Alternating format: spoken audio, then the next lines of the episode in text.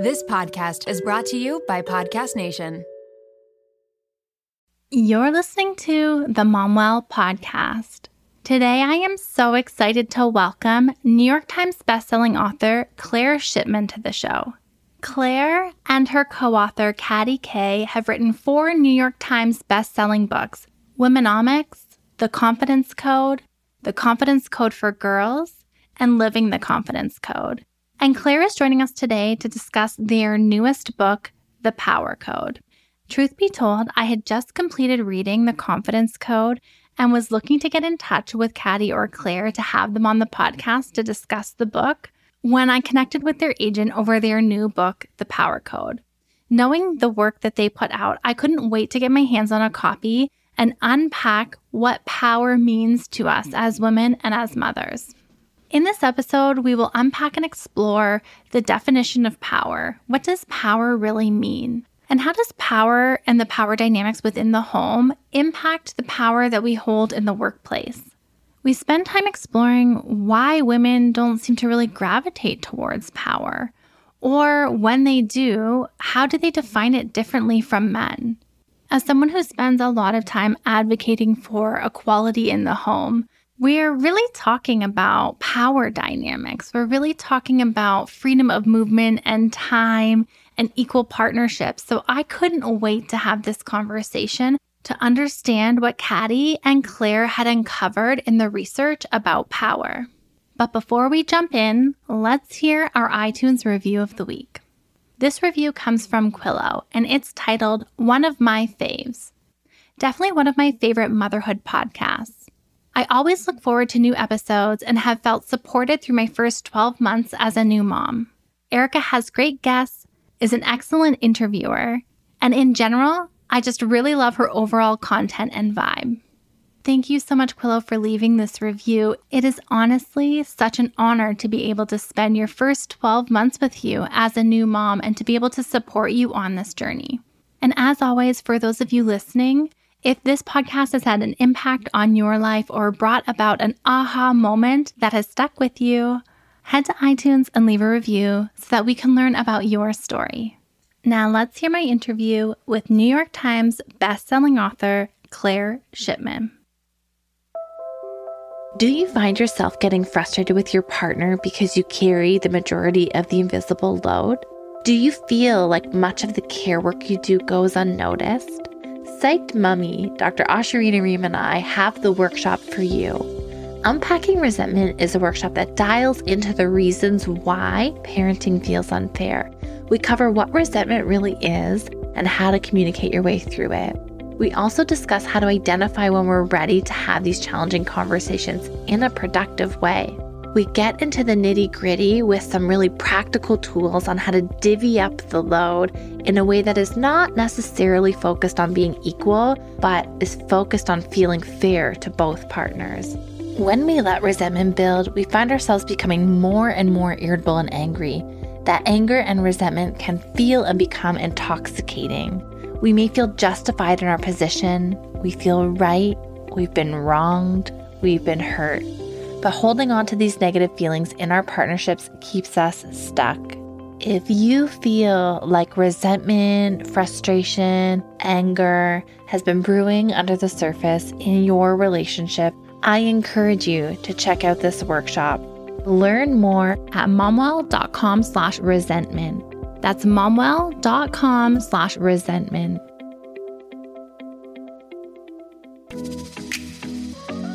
Welcome to the Momwell podcast, where we're committed to helping you cope with the load of motherhood. I'm your host, registered psychotherapist, and founder of Momwell, Erica Djossa. At Momwell, we know that motherhood is hard, but care shouldn't be. We're committed to providing you with knowledge, tools, and support to navigate the challenges of motherhood. Our mission is to put moms back on the priority list and empower them to create a mental wellness toolbox free from judgment, fear, and shame. On the show, we'll be discussing topics such as postpartum depression, identity loss, the mental load of motherhood, and more. We'll be joined by experts, moms, and professionals who can offer advice, practical tips, relatable stories, and honest conversations. Here at Momwell, we believe that when a mom is well, a baby is well. So join us as we discuss the topics that matter to you with experts who get it. Together, we can redefine motherhood and change the way moms are treated.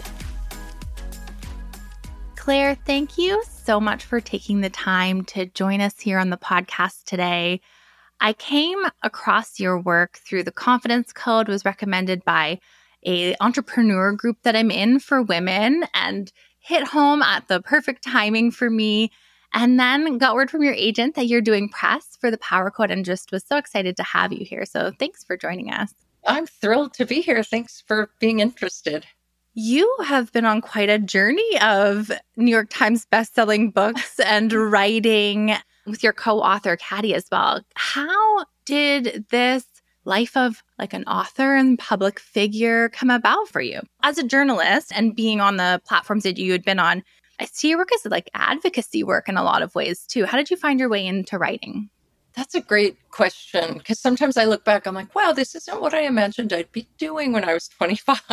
so, right. Um, you know, it's interesting. Katty and I were colleagues, both of us journalists, when we kind of cooked up the idea for our first book together, Womenomics. Mm-hmm. It was a very personal book for us because we were really looking at this puzzle to us, which was that there's this high demand for female talent. There's all this data that shows the more women you have at the top, the better companies do. You know, that the, the, what we bring to the table is important. But we wanted to be able to work differently. We had these slightly different values, right? We would compare notes. We're like, well, we are just both happy when we don't have to be on air. You know, mm. does that make mm. us not ambitious or we're just trying to juggle being moms and all of it? And so that was really personal and kind of an interesting launch point. And, you know, a little intimidating even as journalists, but we're TV journalists to write a book. And I would say that just got us into the space of women and leadership. And it was kind of one thing led to another. We sort of picked up this trail of confidence. Like, why does it seem that all these women say they don't feel as confident? This is really odd to us. And so we followed that. Then we became passionate about girls.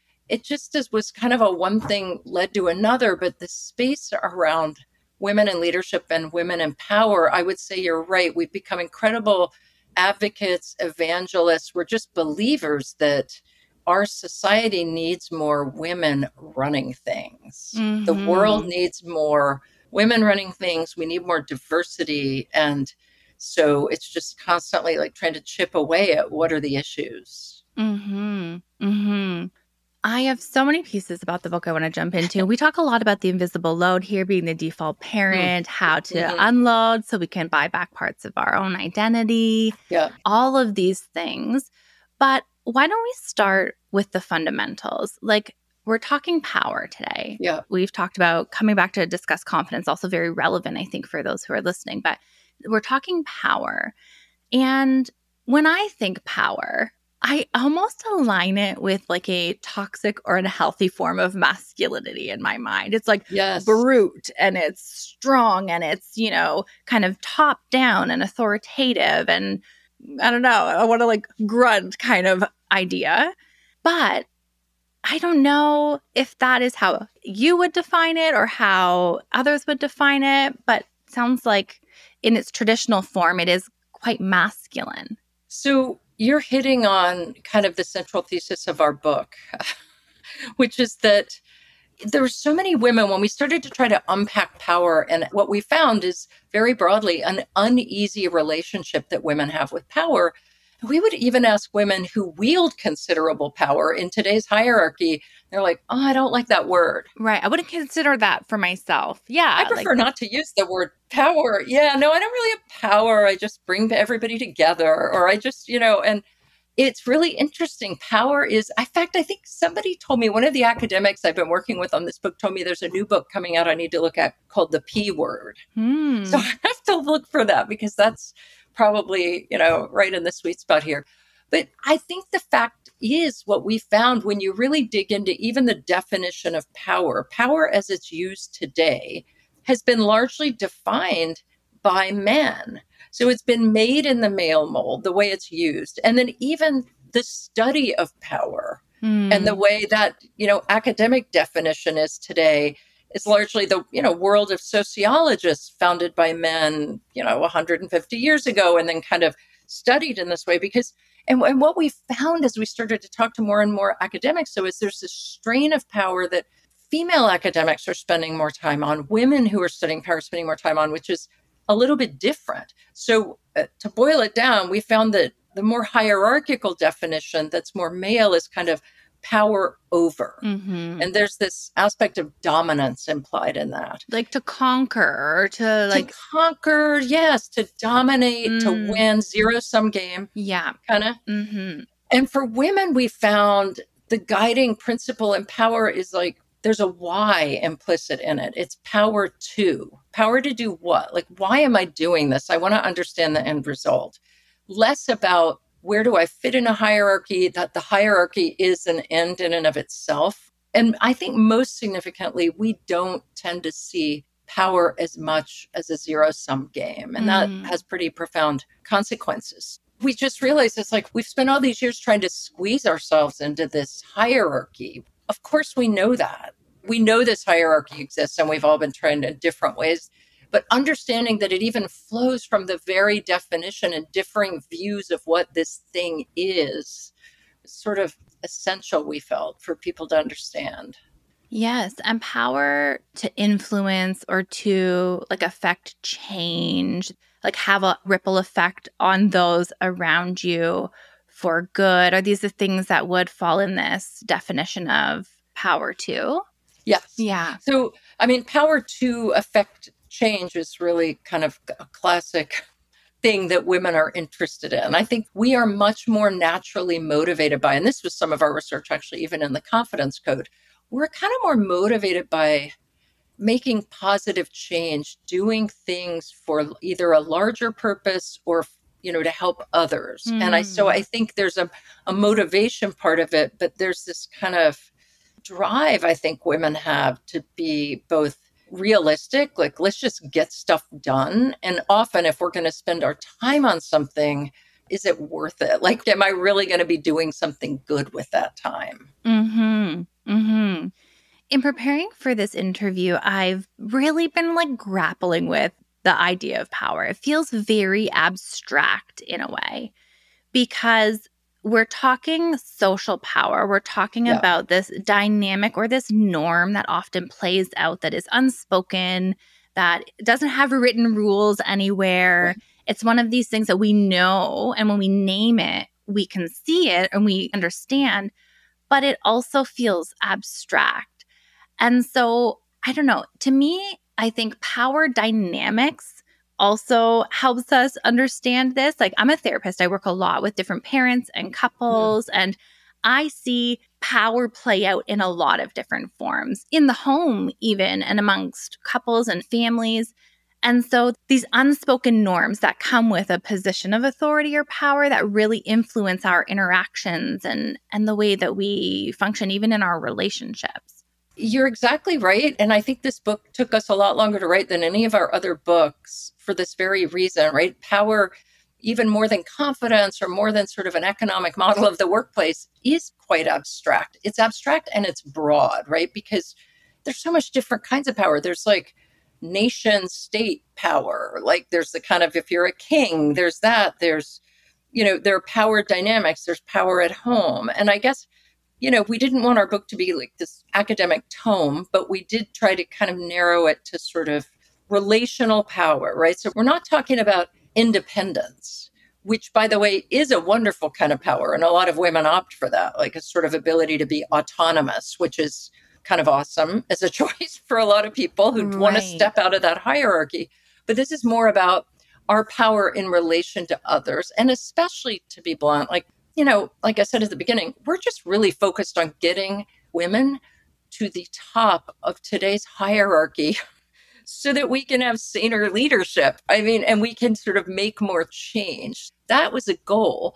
But along the way, we ended up looking at it at all levels, right? In companies, but also in the home. Mm-hmm. Because, you know, the reality is our relationship with power at home has to work well in order for us to just literally have the time to wield power anyplace else. Mm-hmm. And I think mm-hmm. one of the biggest things we hit upon was this, uh, you called it this sort of invisible load. And, you know, at work, it's like non promotable tasks or it's emotional labor, it's cognitive labor, but it's all of that stuff that women do that isn't often valued at all, either by spouses or partners or by society or by the company. And that actually is what we really feel has to change. And in a way, it needs to be more valued, not only valued by men, but they kind of need to take that up as a core value of their own.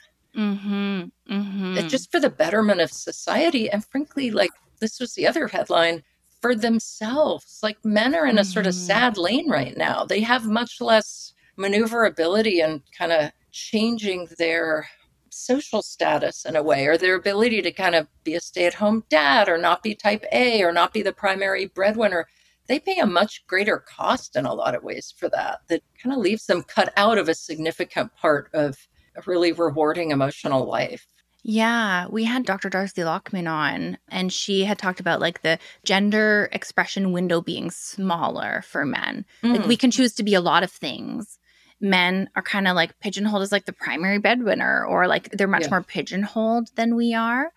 And I do see that play out a lot and those are reinforced sort of everywhere everywhere we go in these subtle and not so subtle ways. Want to get smarter about your health but feel overwhelmed trying to separate fact from fiction? We hear a lot about gut health, microbiomes, and other nutrition topics, but taking the time to research these is exhausting, and there's a lot of misinformation out there. The Zoe Science and Nutrition podcast makes it so much easier to get the information you need. With the help of world leading scientists, the podcast gives you research based information so you can make informed choices for yourself without pressure and guilt. People are loving Zoe Science and Nutrition. Listener Stephanie's Apple review says the Zoe Science and Nutrition podcast is a life changing, science based, myth busting podcast. That's a must listen for anyone who eats food and wants to understand how it affects their body. With the Zoe Science and Nutrition podcast, you can join Stephanie and millions of others accessing quality information about their health. Find it wherever you listen to podcasts. Mealtime with kids can be stressful. But with Factor's delicious, ready to eat meals, it can be a lot easier. Every fresh, never frozen meal is chef crafted, dietitian approved, and ready to eat in just two minutes. No worrying about ingredients and nutrition, no prep, no mess, and no cooking while wrangling toddlers. Choose from a weekly menu of 35 options, including popular options like Calorie Smart, Keto, Protein Plus, or Vegan and Veggie. Also, discover more than 60 add ons every week, like breakfast, on the go lunch, snacks, and beverages to help you stay fueled and feel good all day long. What are you waiting for? Get started today and fuel up for your springtime goals. Factor can even be tailored to your schedule. Customize your weekly meals with the flexibility to get as much or as little as you need. Pause or reschedule deliveries to suit your lifestyle.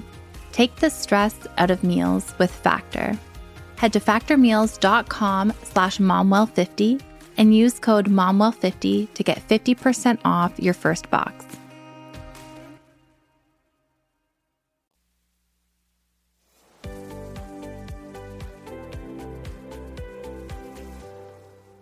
One of the things I think that I was really grappling with, uh, just being totally candid in prepping for this interview, was We've got mothers that are stay at home, wanted to stay home, stay at home because they can't find childcare and childcare is not affordable. We've got mothers who work who sort of juggle both things. And so when we're talking power, I think that it's important for us to carve it out from personal power because to say that you may not have power if we are like in the home with our family. We're talking about like a, a position of leadership outside of the home specifically, right? Yes. Whereas personal power is something different that comes in many forms and you can have a lot of personal power you can have power over your family and the way that you raise your children and lots of these personal family values and the system that you create there but the power we're discussing today is of the out of the home variety, right? Like more in the workplace.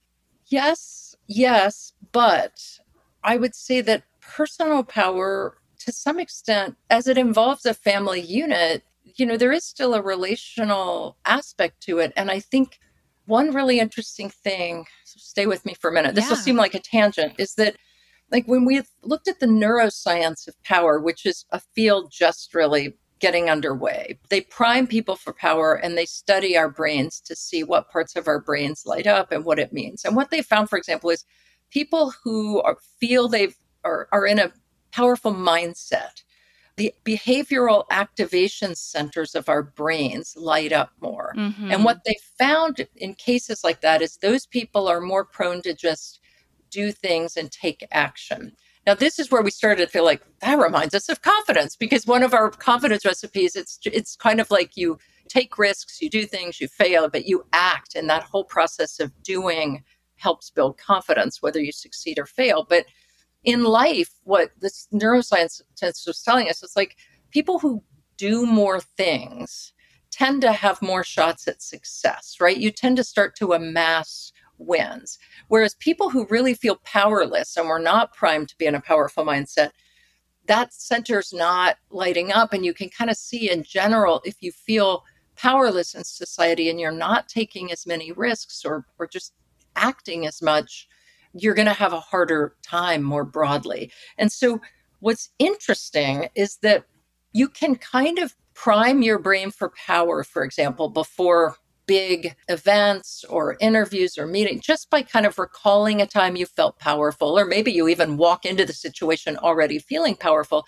And that's all to say that it's not unimportant if you feel some power at home or in a different setting that's not like out in the traditional world, right? If you're feeling power in your home or the way you're raising your children, or maybe you're, you know, involved in PTA, but it's not paid work, or those things can still contribute in a positive way to kind of getting you on the road to power when you want to use it in other areas. So mm-hmm, mm-hmm. it's not unimportant. And I would also say what we're trying to say with this broader definition of power is that the power outside of the home has to start to include a direct value on these other elements in society that women value. Everybody has to start to value those, which is mm-hmm. the raising of children, taking care of community, taking care of family, nurturing, caring for all that emotional stuff. Like that needs to be part of the power, our larger power equation too. Yeah. And it's not currently valued as such. And I think that's a big kind of disconnect. And I think this is where I'm like dancing around a little bit because, on one hand, society does not value care work, does not value domestic work, does not value the roles that women play in the home. Right. And so, if like your dream was to be a stay at home mom and raise your children, there's power in that. And then also to say that you can want other forms of power as well it's interesting. My personal story, I'm like thinking about it and trying to like stitch this really concretely together for myself as we're talking. Yeah. Is when I became a mom to three boys in the span of three and a half years and found myself drowning in invisible labor and tasks and like maternity leave, which I'm fortunate to be able to take in Canada, but also left me the primary caregiver yeah. in holding all the bags, all the things. What I found was because I felt like powerless in the home, like over, you talk about this in the book, I didn't have any authority over my time. I didn't have any like autonomy in choice over how I spent my time and what my leisure time or any time was spent doing because I was so busy carrying the invisible labor and the physical labor, frankly, that I couldn't even imagine power for myself outside of just trying to keep it together day to day. Totally. Right. So for me, when I think about it, it's like the seeds of power have to be planted in the home. And you talk about this in the book, this redistribution of labor and things in order to carve out the space. Because within my story, what had happened was I had this breakdown slash breakthrough I write about and talk about a lot. You know, got through my postpartum depression, anxiety, perfectionism, and started to challenge the imbalance of labor in the home from these gender assumptions that had just played out. And as my home shifted, it opened up space for me to found a company for crying out loud. Do you know what I'm saying? It's like, right. I wouldn't have even had the mental capacity to think that that was a possibility without that seed of having some autonomy and personal power over time and finances and, you know, distribution of labor in the home, things like that. So I don't know. I don't know if there is a linear way to put this, but I feel like the seeds are planted at home. They are, and it's it's just like I said, it's a reality because the one thing that is kind of a zero sum game is our time, mm-hmm. right? Like we only have so much time to go around, and so you need to have even that little amount of space to envision it. And I think one of the things that was so radical for us was also Christine Lagarde, who now runs the European Bank but was running the IMF for a long time, instituted this new policy at her bank where she's now declared that women who stay home and take care of kids but then want to get back into the financial world and banking that's sort of an active yes on their resume. Like you don't have to explain the gap. Like that actually can she was like i realized that time probably was as effective in terms of training for everything we need right. as somebody who spent 3 years at a bank in Hong Kong. Right. And i think it's that recognition too right? How do we value what is actually happening instead of that something like we've had this 10 year black hole or we've you know when I, I, mean i too dialed down my career. I really wanted to spend more time with the kids. And I, but i didn't ever really question why my husband was less eager to do that mm-hmm. and i think it's you know it probably would have been much harder on his career for him to do that the reality is right so there's so many pieces of this that i think have to be discussed. and it's not really about like ladies don't ever take time off with your kids because you'll be it's not really that's not what we're saying it's just kind of like i think we need to change this whole system but we're going to need women at the top in order to change the system yeah. So I was having a fascinating conversation on the podcast on the invisible load of fatherhood because I'm like, okay, I know the invisible load of mothers inside and right. out. I can break it down for you. But like, what rattles through a father's brain about caregiving? Help me mm-hmm. understand, mm-hmm. right? And he came on and we were talking about how to stay at home or be a stay at home dad for a lot of the men and the clients that he works with would feel like a step down in power and to be giving something up to be you know uh, it, it would feel like a, a loss of power in some way. And i was like well imagine for one second that being your life. Imagine for one second like maybe if more white cis men did that we would actually value care work right. or maybe we would actually pay people for it all of it. Right? So like it, like this conversation of power and this seed rattling around in my brain really came up at that time because if you're seeing this as less powerful that also speaks to the family dynamics in your home as well. Because if you are here in forms of power and earning and uh, like decision making like in the cognitive labor study you know one of the main areas where men actually do come in is in decision making. Decision making. right. And finances and decision making. Right. If we could actually value each other's time and, and see these things as valuable, but because men have not had to do it. So it's just such an interesting dynamic where I don't know, it's hard to know how to shift it, I think. But like the work in the home, I see opening up like Eve's work, who you talk with in the book. Yeah. Where they start to really apply practical systems in the home to redistribute the load. So mom has the space to just think and yeah. embrace herself and what she might want to do. Yeah, and it's like it's really is about defining that start to finish. I think for a long time too, there was this stigma like, well, I could do all that, but I'm not going to worry about it as much as you do because that's like a girl thing, mm. as opposed to actually, that's just a lot of forethought about all of the possible consequences and the, a way to sort of plan for the future. And it's funny, Katty really got into this too. She she says it in a really funny way. I don't think I'd be able to repeat it, but it's just like come on, like a guy who's a project manager in some job, he's going to say like, I can't really manage the whole like soccer team. You know, it's it's crazy, right? Like, yeah, it's all a matter of valuing it as important work. Shifting it is going to take a lot of pressure points in a lot of places all at once, right? We need people in companies who are men to actively declare I'm not in on Tuesday because just these are cliches, but I'm on my kid's field trip or I have to miss the board meeting. Right. You need to keep sort of seeing that that's, you know, so that it fights this kind of, you know, in order to succeed, I have to be at the office six days a week, X number of hours. And you need women speaking up along the way saying, like, hey, wait a minute. People just kind of constantly stopping the flow of business as usual, I think. Just stepping back from those norms and being like, why am I just automatically stepping into this behavior? Right? Yeah. Why am I automatically the one putting my hand up to take leave? Or why are we not splitting leave or time off after birth and things? There's a lot of patterns of behavior where we just fall into or we're socialized to fall into that reinforces a lot of this.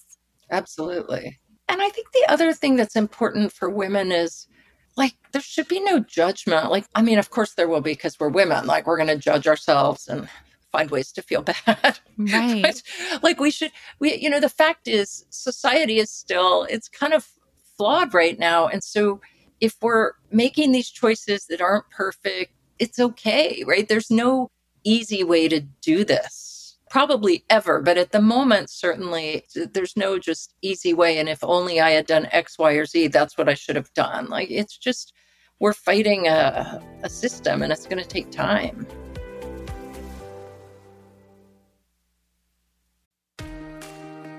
One of the most relentless mental loads is being the juggler of medical appointments. Researching doctors, reading reviews, making phone calls to book appointments, it's a lot of stress when you're already juggling so much invisible labor. That's what makes ZocDoc great for moms. ZocDoc is a free app and website where you can search and compare hundreds of types of highly rated in network doctors, including mental health providers, and instantly book appointments with them online. ZocDoc has doctors of all specialties, including therapists, psychiatrists, and psychologists, with verified patient reviews so you can make sure they check all your boxes. You can find mental health providers who offer in person appointments, virtual consults, or both, whatever works for you. The typical wait time to see a mental health provider booked on ZocDoc is just four days. Sometimes you can even book same day appointments. Make juggling appointments easier with ZocDoc. Go to ZocDoc.com slash momwell and download the ZocDoc app for free. Then find and book a top rated therapist, psychiatrist, or psychologist today. That's zocdoc.com slash momwell. ZocDoc.com slash momwell.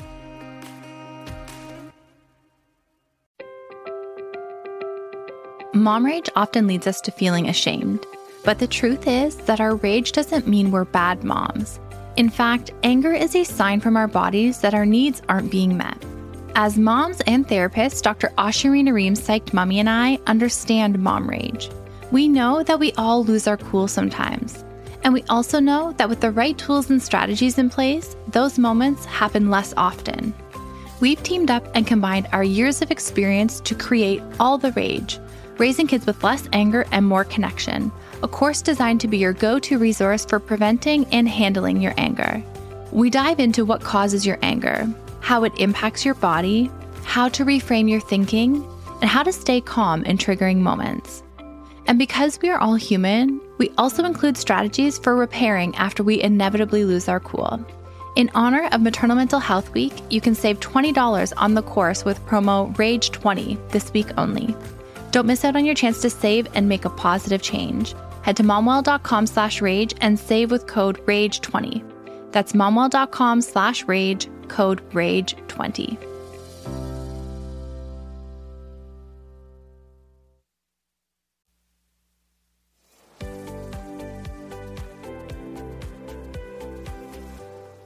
One of the things that stood out in the book that's coming up for me now is the relationship between like mental health and women in power. Mm, hmm Can you share a little bit with me about that and what the research says about that? Well, you know, when I mentioned at the beginning too that we have this uneasy relationship with power, some of the data that really struck us from the start was this um, work out of Harvard that shows that women really do opt out of power much more frequently than men do. We reach a certain level when we're working and sort of say no thanks. And it's not necessarily because we're unambitious at all. It's because we have these sort of broader life values, right? And we see that those will come into direct conflict with power the way it's wielded right now. Hmm. It might be having kids, but it might also just be taking care of ourselves, time with family, time, you know, we list a lot more things than men do. And men have just more direct power related goals in terms of our life values. And, you know, one thing that women seem to accurately predict is that having power could be stressful and anxiety producing. And sadly, there are multiple studies that show that women in positions of power are more anxious, stressed, and depressed than both in the men and then women who aren't in, you know, the same level of power positions. So I think why is that? You know, I don't think that's been teased out yet, but I think that the fact is when you're sort of trying to fit yourself into a hierarchy that doesn't always feel natural, mm. that probably is, of course, going to feel stressful. Mm-hmm. Yeah, there's probably a lot of reasons because they're probably still juggling the mental load at home yeah. while also at work. They're yes. probably facing gender biases around how they have to present themselves in leadership. Like, yeah. So the added layer, and then I think about like women of color even more in these settings. Yeah. Having an added level of like microaggression and bias and, and racism to deal with, that it comes with another set of complexities, I feel like, to be in a position of power. And the judgment that comes down on women versus men is just so cruel and unnecessary. But you do raise a good point that I think it's it is really important for all women to understand you know, every group of women and individual women kind of face a different array of challenges in power. Like, you know, Black women face a certain kind of discrimination and are much less likely to get promoted than white women. And Asian American women are often viewed in a very typecast, stereotypical way and maybe not, you know, aggressive enough, don't speak up enough. Gay women are viewed in a certain way that's like too aggressive. You know, everybody has. Yeah a label. And I think as women, it's also important, kind of the allyship thing really matters. You know, it can increase our own sense of power just from a psychological point of view when we're really sticking up for other people. So that's important to keep in mind. Mm-hmm. Mm-hmm.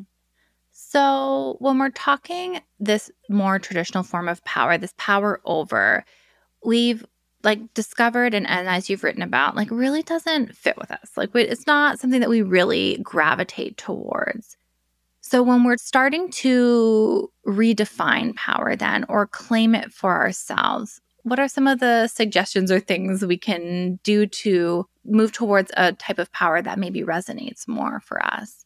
Well you know and again number one let's be realistic. If you're in the traditional power hierarchy you're not going to go remake it instantly. So, yeah. you know, one thing that a lot of women do do, and I, we were talking to an interviewer about this recently, is, you know, sometimes we do opt out and start our own businesses, consulting companies, movie companies, you know, whatever it is. And that allows for a little bit more control in operating things the way we like to operate.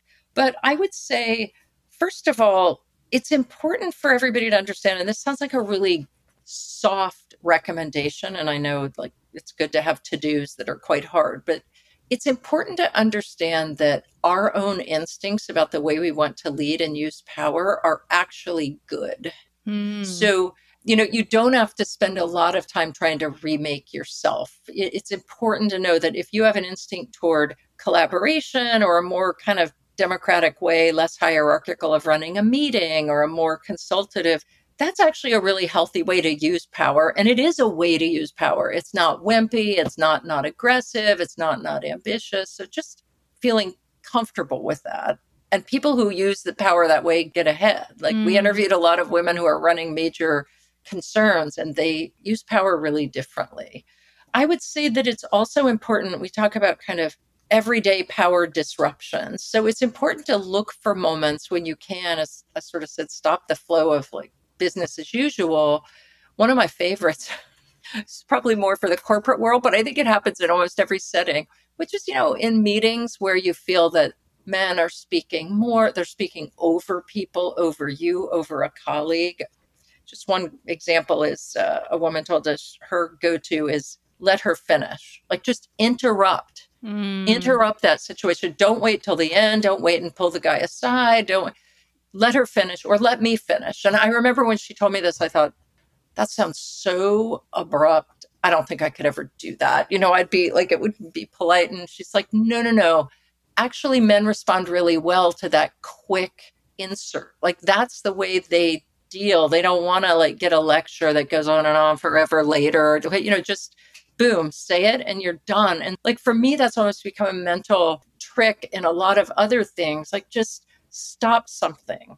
Say, mm. well, no, wait, hold on. I think we have to consider, you know, I, and you just see it everywhere. I just had a meeting where I had to say, wait a minute, you're forming a task force, but like there are five men on that and there are no women. Mm-hmm. And you just have to say it. Like you just kind of keep saying these things. Or why not Susie? Or also think counterintuitively, why can't, you know, Bob be running the DEI effort? Mm-hmm. Right. And you kind of make these suggestions. So I think some of those things are really important. I would also say, we have some of this in the book, but try some of this stuff about power priming. It really does work. If you take five minutes before something important and write, physically write down your memory of a time when you felt powerful, it changes your mindset for a not insignificant amount of time. Like the studies they've done on people were real job applicants and those who they primed for power got jobs at like double the rate. Mm. and the people who interviewed them were just really impressed. So i think that's kind of a nice a nice trick. I think the other important thing is you may feel that you're in a traditional power structure and a traditional power hierarchy and you don't love it. But if you can find ways to add the power to do what? To your own recipe. Like why am i here instead of focusing on, ugh, I don't want that promotion because it's all about all this stuff, reframe it for yourself and think, what am I going to be able to do if I have that position? Mm-hmm. Like, what positive changes am I going to be able to make? And try to make it less about being part of a hierarchy that doesn't feel great. Mm-hmm. With the power disrupting, it makes me think about when I brought my husband into the company that I founded as co-founder and the meetings like the room would look to the man in the room. He's the only man in the company as a matter of fact and they would look to him in meetings and when we were like in new consulting meetings and things. And i'd say to him like do you see like this behavior? Like do you see the pattern here? And then helping him to see it he'll like throw it back like erica what are your thoughts on that? or this is an erica this is an erica decision or whatever it is. It's so subconscious sometimes that it just takes that disruption to like call it into mm, like being visible really. Something that he may not have noticed because it hasn't like impacted him in the same way most likely. Yeah it's interesting. Yeah. We're so good at women are so good at just managing people managing emotions and we just kind of click into automatic pilot sometimes. Yeah. And it's especially with like oh, okay i think i can handle that guy mm-hmm. Mm-hmm. Like, maybe we don't need to be doing that.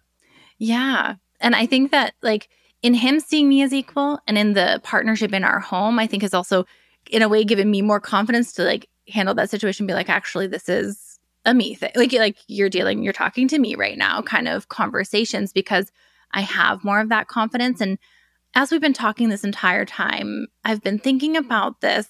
I don't know, analogy, metaphor that I used to hear growing up like man is the head of the home and woman is this but i'll hear in certain circles and environments like the man is the head of the home but i'm the neck and i can move it whichever way i want and however. And i'm like do women ever want to be the head of the home? Is that something that they strive for?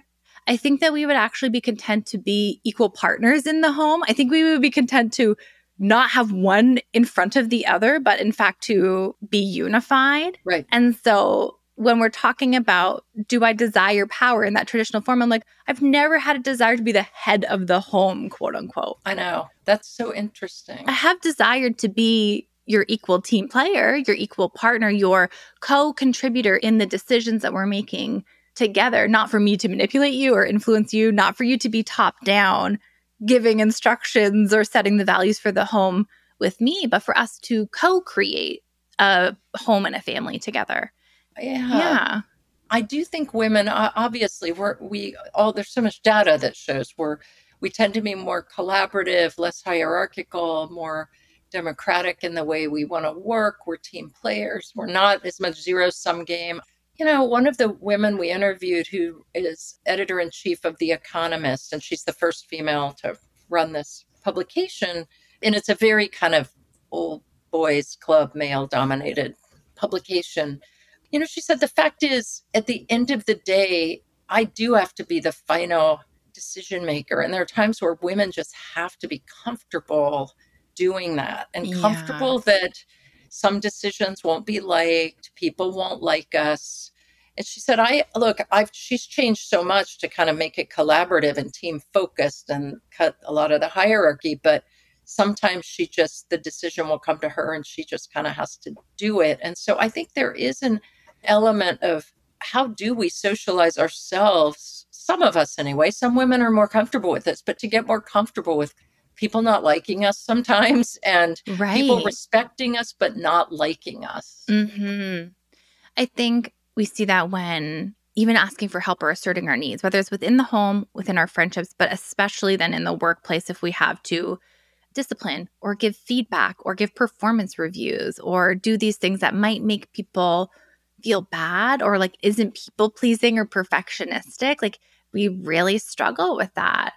And I find that the clients that I work with make a lot of decisions, but it's a lot of micro decisions all day long that feel like they have lasting impact or big impact, but like they may not be the big, big things, mm-hmm. like overarching things. And obviously, there are those, and we do make those decisions often more in collaboration with our partner. So there's a lot of decisions to be made, but it's often in a decision fatigue way like what am i really going to feed these children tonight that they're not going to throw on the floor and hate? Like you oh, know? oh, that's true like yes. we exhaust this muscle while at the same time don't get to exercise it in other ways. I don't know it's an interesting oh, well that's i mean there's no real analogy for taking care of kids or and, and in some ways like taking care of parents or family members like the care part with the corporate world or work world. It, sometimes there is, but it's just much harder. Mm-hmm. Like there's just much harder, and there's it's less of a sort of straight path.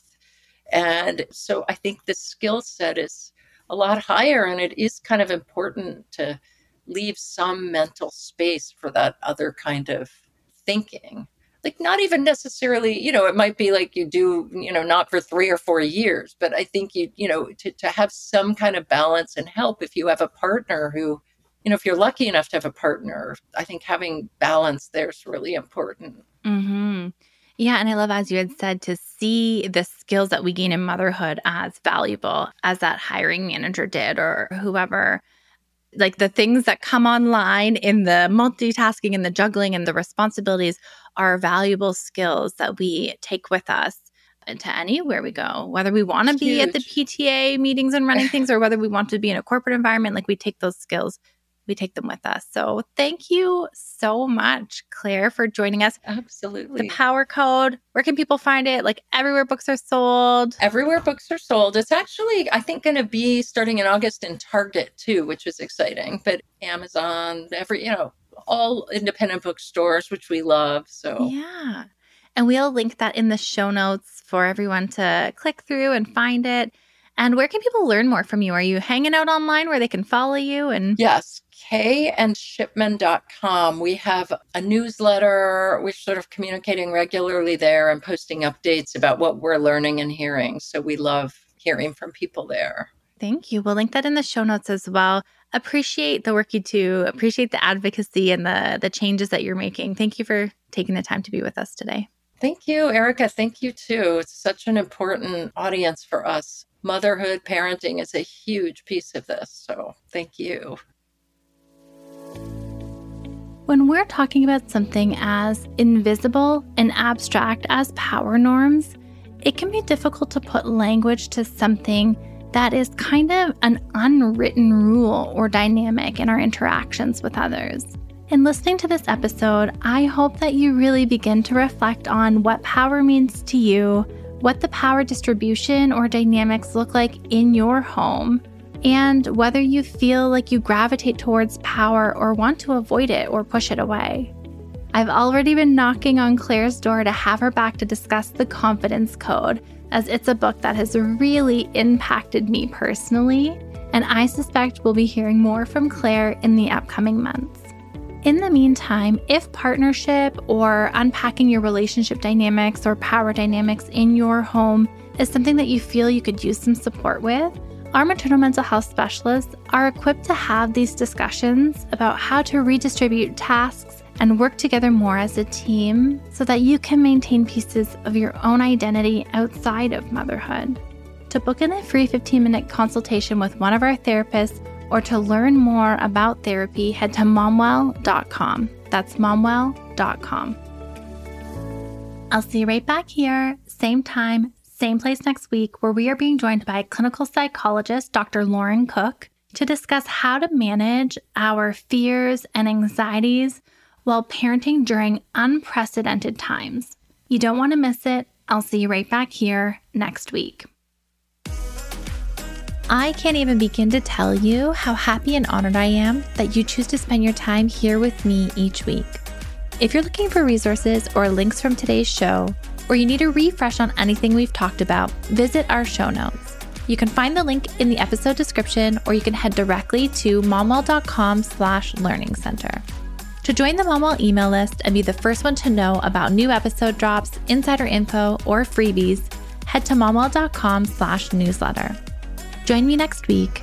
Until then, remember that you have to be well to mom well.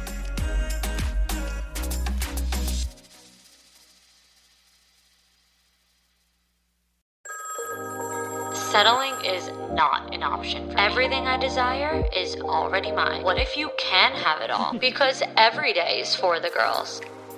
Hello, hello. Welcome to For the Girls podcast, hosted by Victoria Alario for the girls who want more. Listening to For the Girls will have you ready to raise the bar, stop settling for the bare minimum, and start believing you can have it all and step into the 2.0 version of you. You can catch a new episode of For the Girls every Monday across all podcast platforms. Until next time, girls.